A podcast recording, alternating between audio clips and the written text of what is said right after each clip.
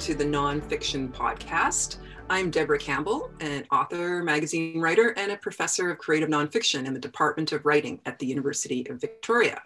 And I'm David Leach, a former magazine editor and a professor of creative nonfiction as well in the Department of Writing at the University of Victoria.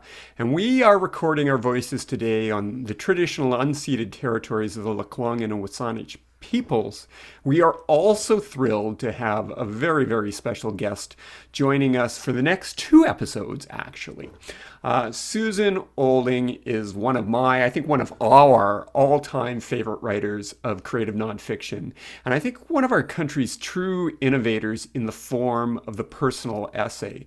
Her work has appeared widely in major, major literary journals and anthologies. She's won a National Magazine Award, the Edna Staebler Prize for the Personal Essay, and many other honors.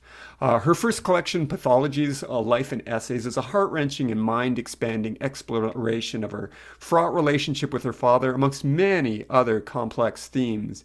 And her new collection, which we're here to talk about today and is available now at an independent bookstore near you, is a real tour de force of form and style. It's titled Big Reader. Welcome to the Nonfiction Podcast, Susan. Thank you, David and Deborah. It's really nice to be here.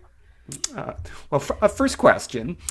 Big Reader is, is a collection of essays, uh, most of which, or many of which, have appeared uh, uh, elsewhere. I've, I've, enjoyed many of them and teach some of them as well.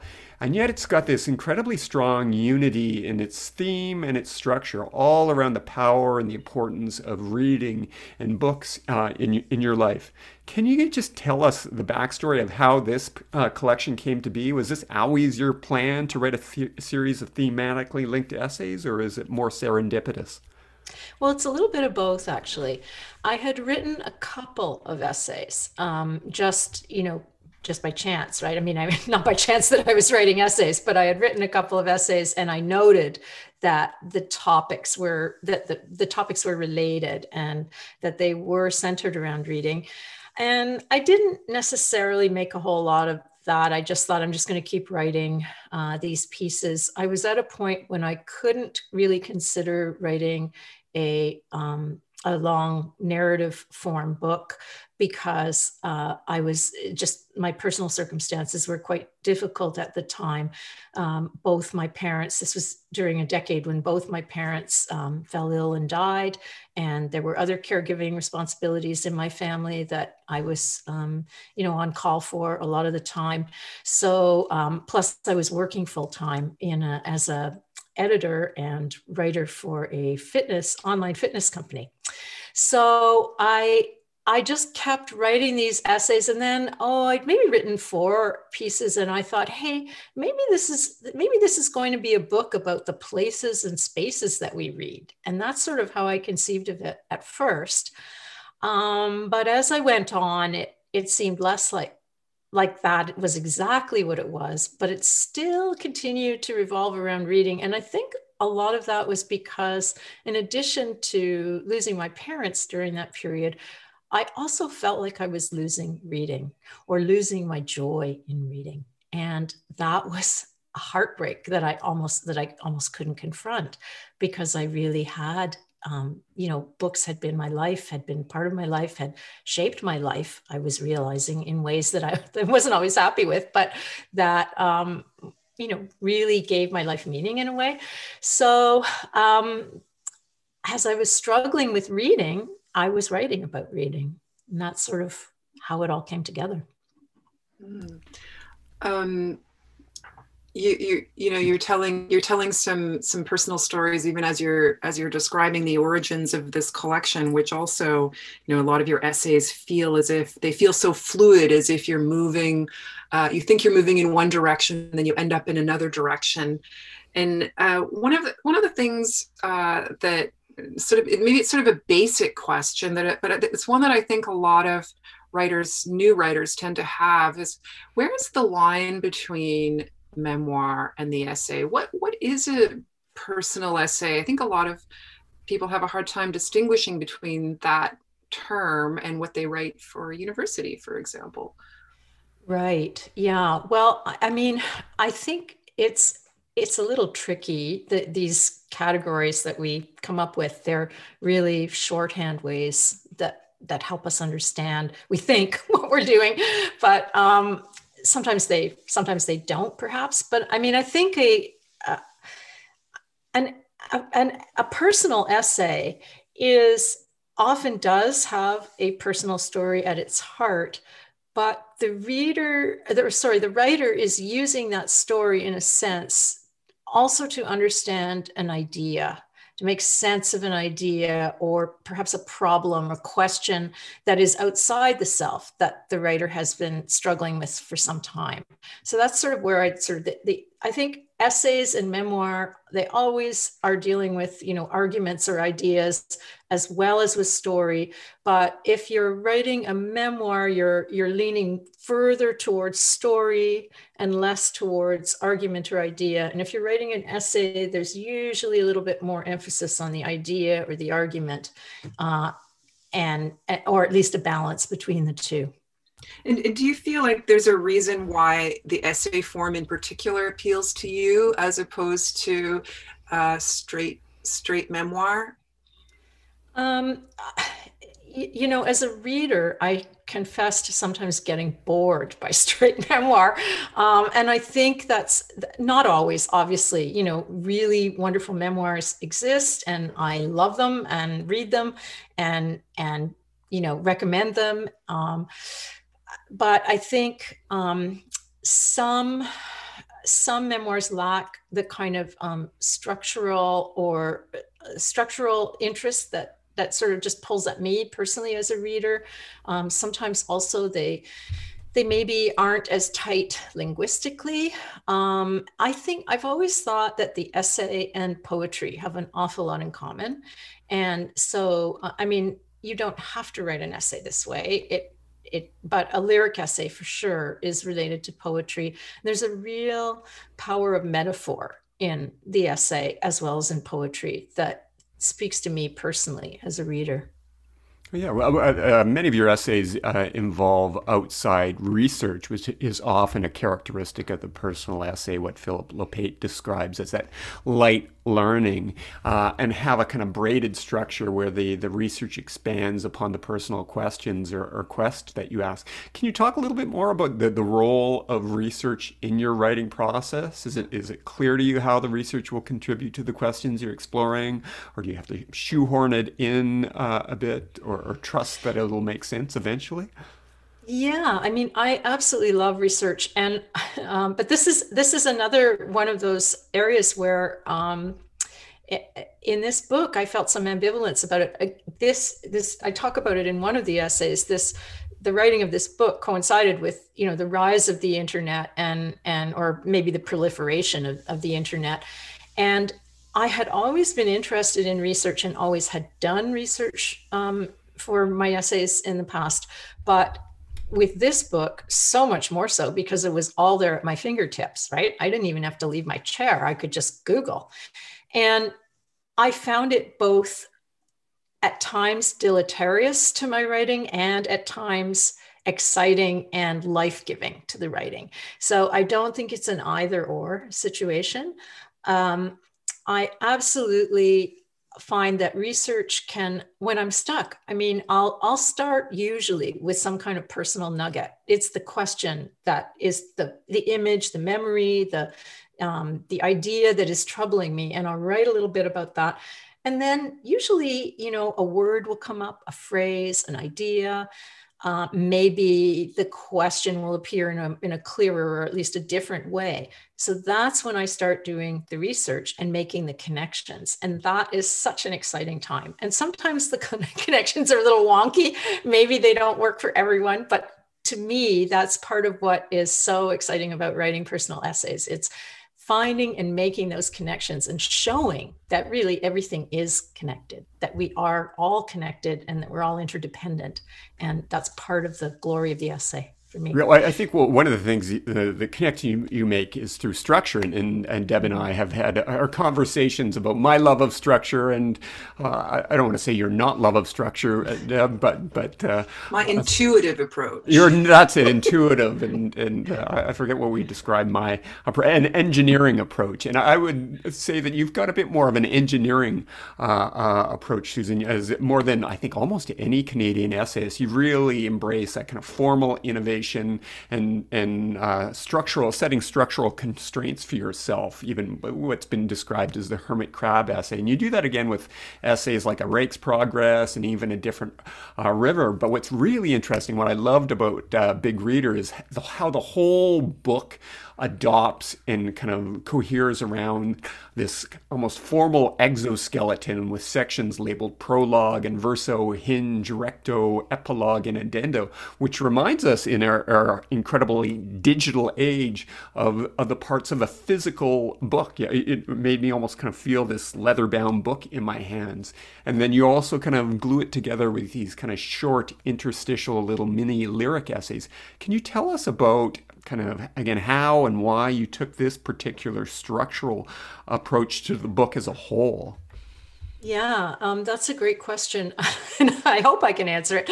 Um, I had I had a I had a bunch of essays, and I wasn't sure. You know, I know I knew that some of them um, were obvious fits with one another. Others, perhaps less apparent to a reader, but for me, they did belong together, and I just really made it um, you know, my project to figure out how I was going to um, give them that coherence. And it was really a goal. But I have to say, it took me like two years.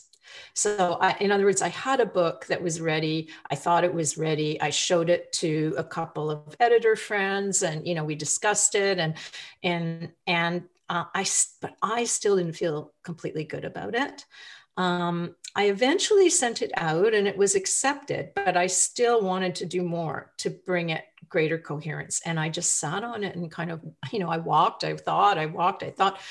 And then I just somehow I just started writing these little lyric things, I think separately. I wasn't really considering them as part of the book at all. I was just trying to scribble something. And um, and again, it was similar to the process with the the the, the longer essays, I realized, um, you know, maybe three or four in that, oh, these actually kind of go together and maybe they can, they can work. Um, and then in terms of the sort of the, the overall headings, you know, the, the uh, epilogue and addenda and, you know, verso and recto, that was very, a very late decision. Um, I just thought I just thought I wanted to call up the physicality of the book and and even maybe it's at this stage in our lives, you know, in, in the world, the life of the world, um, it's antique nature.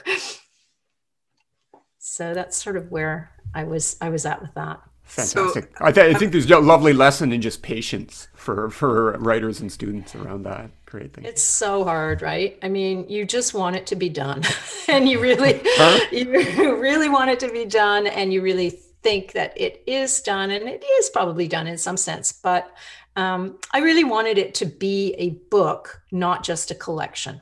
So, mm-hmm. and so I'm gonna. Um, I'm going to refute what David said and said you also use a very intuitive approach as well as a kind of engineering structure. So maybe you're that sort of this perfect marriage of uh, of the two sides David and I argue on about um, how to approach how to approach writing um, because there does seem like there's a there's an intuitive I don't know what I'm doing kind of side to it. Well, I listened to that podcast where you talk about that, and I have to say, I identified very strongly with both of you. So you're the bridge so, between us. yes. So I think you're right. You know, I mean, I definitely start intuitively, and and sometimes end that way, as you've just heard. Um, but there is also a time when I get very interested in, I won't call it outlining um, because if it's an outline, I get bored. But what happens is it starts to look like a puzzle and it's like a puzzle or like as if i'm coming as if i'm in a plane and i'm looking down at a landscape of islands of a lot of islands and i'm and i'm imagining the way that land looked when it all fit together. Um, so and the, and I and I start seeing that more and more clearly, and then I kind of get really excited because I, I I can start writing a lot faster at that point. The early in my early stages, my writing is very very slow, and typically, and I really don't know what I'm doing, and so but once I get to that point, I'm kind of racing, and that's when it's fun. Mm, that's a wonderful feeling. Um, one of the essays that I assigned to my class is called a, a, Different River, and it's it's just so marvelous and complex, and my students r- really absolutely love it. Um, but it's you know it's this braided structure. It involves historical research, a lot of personal essay, a personal story, and also a sense of the narrator as a young uh, a young woman and also looking back and sort of questioning her interpretation of things at the time. Um, can you talk about how that essay came about, how those pieces uh, braided themselves together? Yes. So that essay I owe in in part to Frances Backhouse. Um, she was on the um, Creative Nonfiction Collectives, I think it was the Facebook group, and she must have been teaching at the time. And she just asked a question to, of the group Where are the Canadian essays like about the Canadian city essays, like Goodbye to All That, Joan Didion, or um, uh, late Victorians, Richard Rodriguez, who, who happened to be, you know, and those happened to be two of my very favorite essays of all time, and that had made a huge impact on me when I read them as a younger person. So I, that just, I thought, yeah, where indeed? Where are they? Where are those essays? And so I thought, well, I guess I got to write one. And I went away and thought about it for a couple months. And um, then, you know, couple of lines came into my head, I started thinking about the landscape, the geography of uh, Toronto, and started writing my way into first into the memories. And then um, as I did more and more research, I realized, you know, I, I was thinking about um, it was during the period of, of AIDS. And I was thinking also about the role that the rivers had played in earlier cholera and typhus outbreaks in the city. And so I just got more and more into the research and um, found all kinds of connections that I hadn't expected. And it was really, um, I really, I really enjoyed working on that essay. It was, it was one of my favorite ones to write want to talk to us a little bit about uh, your use of details? And I think this is again just shows your your mastery of the form. That too often, like uh, I don't know, personal essays sometimes reach for the, the, the big ideas so quickly without being kind of grounded in, in that concrete uh, reality where you, whereas you kind of build up these wor- worlds, whether it's the exact items in a sublet house that has 20 sets of dishes or four tubes of truffle paste, or kind of zeroing in on, on the, the kind of details in a rake's uh, progress, that, that this kind of fine attention to detail out of which emerges these larger uh, themes. What is what is the importance of the details for you?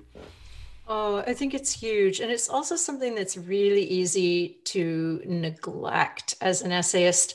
Um, because, I mean, one of the beauties of the form is that we can tell as well as show. We don't have to show all the time. Uh, but the thing is that if you slow yourself down enough to write a real scene where you're, um, you know, laying out the sensory details, you will often find your metaphors there. You will often find the meaning that you're reaching for there. I had a teacher, um, his name is Jim Paul. Um, I worked with him years ago at Bread Loaf. And I, the phrase that has always stuck with me, I hope I get it right. I think he said something like, stare at anything long enough and it will reveal its um, literary antecedents. And in that case, he was talking about Truman Capote in Cold Blood. We had looked at a short section and he was talking about how Capote had, you know, taken that story of, of the murder in the, you know, in this small, in this rural setting and found in it Greek myth and built it all up with a chorus. And, you know, and we looked at the details that he had chosen but actually, many of those details were probably right there at the beginning in the raw writing that he did. And then he went on to refine them. So that's the other step that that you know with with details sometimes you have one or two in in the first draft but you look at those see what you've put go back fill in more and more and more of the significance of what you're really trying to write about will come clear to you mm. Yeah you're really you're really talking about writing as process and not as something instantaneous that falls from the sky yeah, yeah, well, if it ever does that, that's that's a bonus. I mean, once in a while it happens, right? Yeah, exactly. We always love those uh, those moments. Um, one of the one of the things I loved in in another writer's beginnings, where you talk about how you began uh, to write in school based on a misapprehension of an assignment, and and it was followed by a classmate basically shaming you for for what you had written, even though the, the teacher had loved it. Um, this this whole uh, exploration of shame and inadequacy. This is such a this seems to haunt so many, um, not only young writers but old writers too. Uh, can you talk about the role of self doubt in writing? Yeah, well, I mean, uh, when it's really bad, it stops us, right? Um, stops us entirely. And I think that was the case for me. I didn't start writing seriously until I was around 30. And it was largely because I really didn't, I had no models, first of all. So I had no idea that you could actually do this. I just, it just didn't occur to me. Um, even though that's what I really wanted and had always wanted since I started reading. But, um, and then I, I kept thinking well you know if i you know if i get an education then i'll be able to figure out how to do it. But i, I somehow couldn't. And i um i really didn't think i had any ability in that direction at all. So it took a while for me to figure out that well you know i just had to dive in and try it and there were no um, in I, I, was in ontario at the time and at that time there were no um, creative writing classes at u of t where i was in school at least not that i'm aware of. There they might have had some in continuing education uh, and they did have a writer in residence but i was too scared to go talk to this person. So i didn't do that so i mean my first um, my first advice to anybody who wants to write or who is trying to write is you know don't don't let that happen to you. Uh, but at the same time, self doubt can also, as I talk about a bit in the essay, I think be a guide. Um, uh, it it's the it's what we need when we revise. Um, we need to sort of remember that every word is not golden. Um, that uh, that we can that we can shift things around and change them and that's okay and we can and we need to learn and grow and what we did last time isn't necessarily what we want to be doing this time. So I think um, maybe self doubt isn't isn't the best way of putting it, but um, self awareness anyway. We need to be aware of our own uh, our, own sort of fallback positions and try to jog ourselves out of them a little bit. That, that makes good sense. What, what about uh, now? I mean, you're you're at the stage where you're you're kind of a successful, acclaimed author with a new uh, book uh, coming out. Do you find writing easy, or are still hard. And and maybe related to that after this kind of year long kind of enforced isolation slash writers retreat of the pandemic that we're hopefully kind of stepping out of over the next few weeks did did that make writing easier or or harder for you? So i guess a, a two-headed question in there. Wow. Um, well i don't i don't know that writing will ever be easy for me except except when it is. So you know there are those times when when it just flows and everything is um, you know magic. Uh, but then there are times when it is uh, it is work. It's hard work. Um, and I, I mean I, have heard the two of you talk about this and and you know um, Deb, you love the first draft stage, and David, you love the revision stage. And so different parts of writing sort of call out different, um, you know, emotions in us and I and true to form, I agree with both of you on that as well. So, um, during the pandemic, it's it hasn't exactly been a retreat for me because um, there have been people here uh, who you know with with needs and um, various yeah uh, so it's been interesting um, but it but i have been writing and i'm i'm you know working i don't know what i'm working on yet. I'm but i'm working on sort of just raw stuff. I'm also finishing uh, a book of stories and um, and i have some poems that i want to put into a collection. If you if you were to offer say a do, do you do you use any writing prompts? Or sometimes when you're getting started on something new or you're wondering where do i go next is there any sort of game you play to get yourself uh, going or or would advise others to to do? Um well i do actually right now i'm doing a, uh, a sort of in-house writing retreat um, with Brenda Miller and and a bunch of other people, and she's sending out prompts every day, and we're kind of writing to these prompts, and maybe nothing will come of it, or maybe something will. So hers are, you know, they're very basic prompts, the ones that you know we give to students all the time, stuff like you know take a book off your shelf and find a line of poetry and start with that line of poetry or look out your window what do you see? Describe it using all the senses and then describe a memory involving this thing and describe uh, what you anticipate in the future of this thing.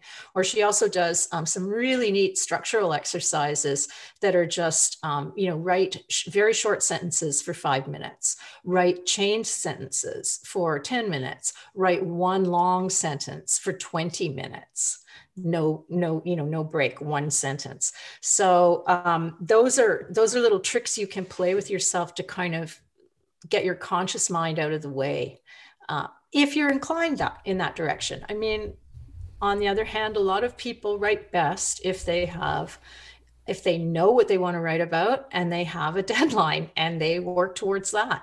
So yeah i think it i think i think the main thing is for all of us is to trust our own process whatever it is.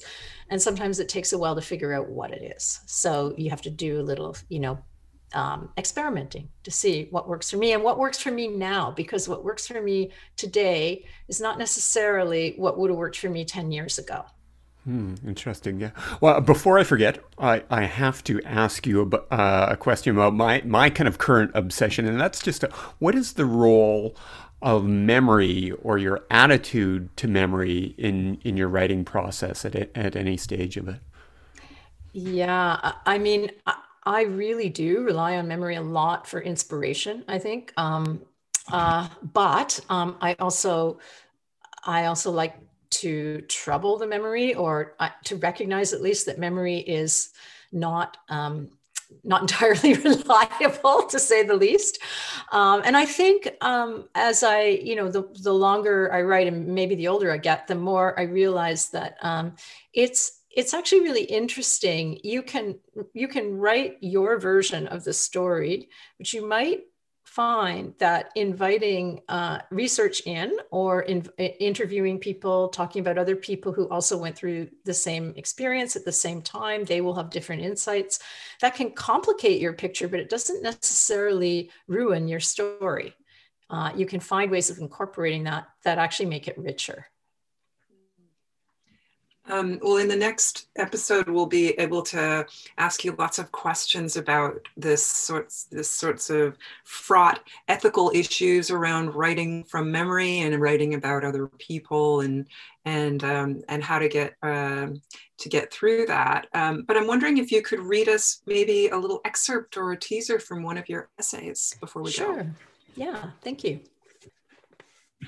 Okay, I'm going to read um, a short excerpt from an essay called Unruly Pupil that comes um, a little more than halfway through the book. And I don't think you need to, um, I don't think I need to say anything to set it up really. Unruly Pupil. In my second year of university, I took a job in an independently owned bookstore. The place was called Reader's Den, but there was nothing den like about it. No mahogany, no oak, no crimson curtains, no whisper of sweet tobacco, no leather club chairs, no chairs of any description. Instead, it boasted bright track lights, row upon row of cheap white melamine shelves, a long newsstand continually in need of restocking, and an enormous floor to ceiling plate glass window that jutted on an angle to the southwest. The window overlooked busy Bloor Street. Across the road loomed the Royal Conservatory of Music, and beside it, Philosopher's Walk, a curving pathway to the campus shaded by horse chestnuts and maples. From the raised dais behind the cash, I could see the walk's wrought iron gates and the leaves on the old trees, lime green in spring, darker in the summer rains. I could see people come and go from the nearby shops and pubs and doctors' offices, mothers tugging their children's hands, lovers licking each other's ice cream cones, tourists consulting their maps. I liked this vantage point, high enough to offer prospect, yet close enough to yield details. It gave me license to stare. Once in early June, I was standing at the cash, gazing out that window, watching the white candles of the chestnuts blow themselves out on the ground, when I heard a familiar voice. You brat. It was my 11th grade English teacher, Miss Abellis. She lived nearby. I knew because once she had taken my entire class to a performance of Rosencrantz and Guildenstern are dead. Afterwards, we'd gone back to her ground floor flat for coffee perched on her low couches and crowded cross legged on her kilim carpet. We'd analyzed the play while gawking at her high Victorian ceiling, her framed theatrical posters, her plants, her bent wood rocker, the objects on her fireplace mantel, the fireplace mantel itself, everything carefully chosen, everything deliberately arranged, everything advertising a woman of independence, and all of it evidence of an urban sophistication that none of us possessed and most of us envied. Finally, she led us all to the subway and from there to the commuter train that would take us home to the suburbs, the slumbering, insipid suburbs. Now she looked me up and down. What are you doing here? She said. We talked. I told her what I was studying and when I expected to graduate. She raised an eyebrow as if to say that prognostications were all very well, but she'd save her praise for when she saw the proof. Then she paid for her magazine and walked out into the late spring afternoon, her long dark hair rippling in the breeze as she disappeared into the crowd. The brat remark stung. I thought I'd been a good student in that English class, good in comparison to how I'd been in most of my other classes, that is. At least I'd done the reading. At least I participated in discussions. But it seemed Miss Abel saw things differently or else my actual performance had left a less lasting impression than my general, general reputation. I'd been wayward, willful, irresponsible, and often truant as a teen. I was still most of those things. Thank you. That was fantastic. Uh, not only are you a big reader, but you're a great reader as, as well. It was absolutely uh, thank you, mesmerizing. And, and, and congratulations on on uh, this kind of wonderful book. It's really kind of groundbreaking and, and moves our uh, shared genre in in exciting uh, new directions. Oh, thank you so much. It's really a pleasure talking to you both. Well, Susan Olding is the author of Big Reader Essays, available now from Freehand Books at better bookstores everywhere. Thanks again, and we look forward to uh, talking to you uh, with our next episode coming up next week.